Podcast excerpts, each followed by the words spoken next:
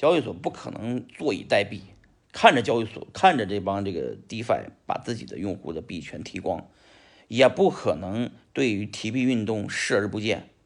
啊！交易所一定会反制，反制的办法非常简单，就是第一，限制大家提币，或者是减速，不让大家提那么快啊！你要提那么快，全那么多交易所都慌了，交易所玩的就是我的沉淀资金，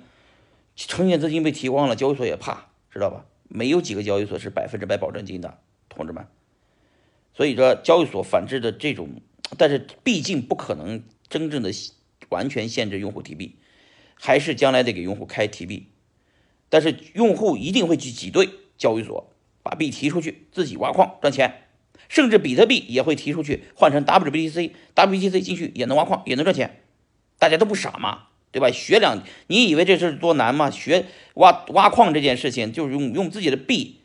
持币生息得利息而已，这件事情多复杂吗？不复杂，非常简单，非常非常简单。好，这是第一个。第二个，交易所不可能看着我们这波人就这么，这波人在这里挖矿赚钱，哇，这简直是薅羊毛呢啊！哇，这个机会很大嘛，是吧？交易所一定会。自己也加入进来一起挖矿，与其被别人革命，不如自己先革命，先进来挖矿，掌握大量的挖到大量的币，获得票仓，获得投票权。就是交易所大量的沉淀资金会打进来，先自己挖掉那些市场上的这些币，将来这些币就是投票权，其实就是控制这个交易所发展，控制去中心化交易所。疯狂发展，如果去中心化交易所疯狂发展，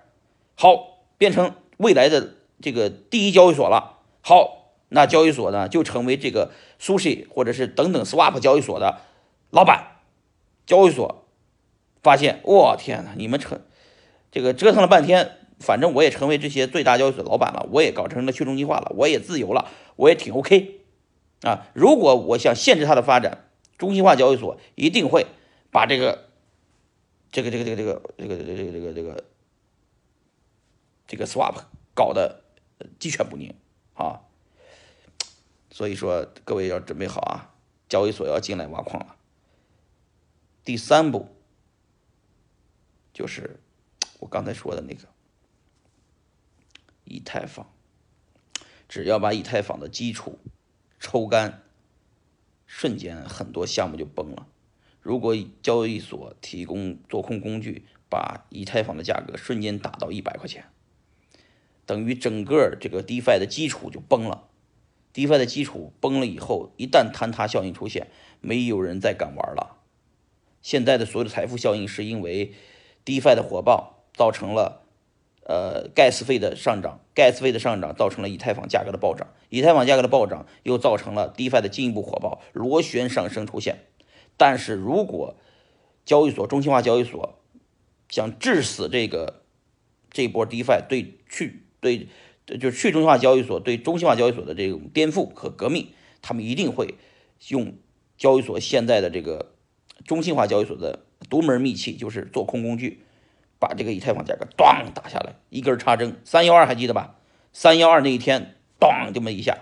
所有人都爆了，所有人爆了以后，这个基础一塌。现在是一个迅速泡沫的过程，就是搭楼积木的过程。积木的底下一旦被抽干，瞬间就塌了，是吧？所以说，同志们，这个把我的视频传播出去，交易所你们看会不会按照我说的这个方向在抵制 DeFi 的发展啊？赶紧动起来吧，同志们，把币提出来，从交易所提出来，到自己的钱包，好吧？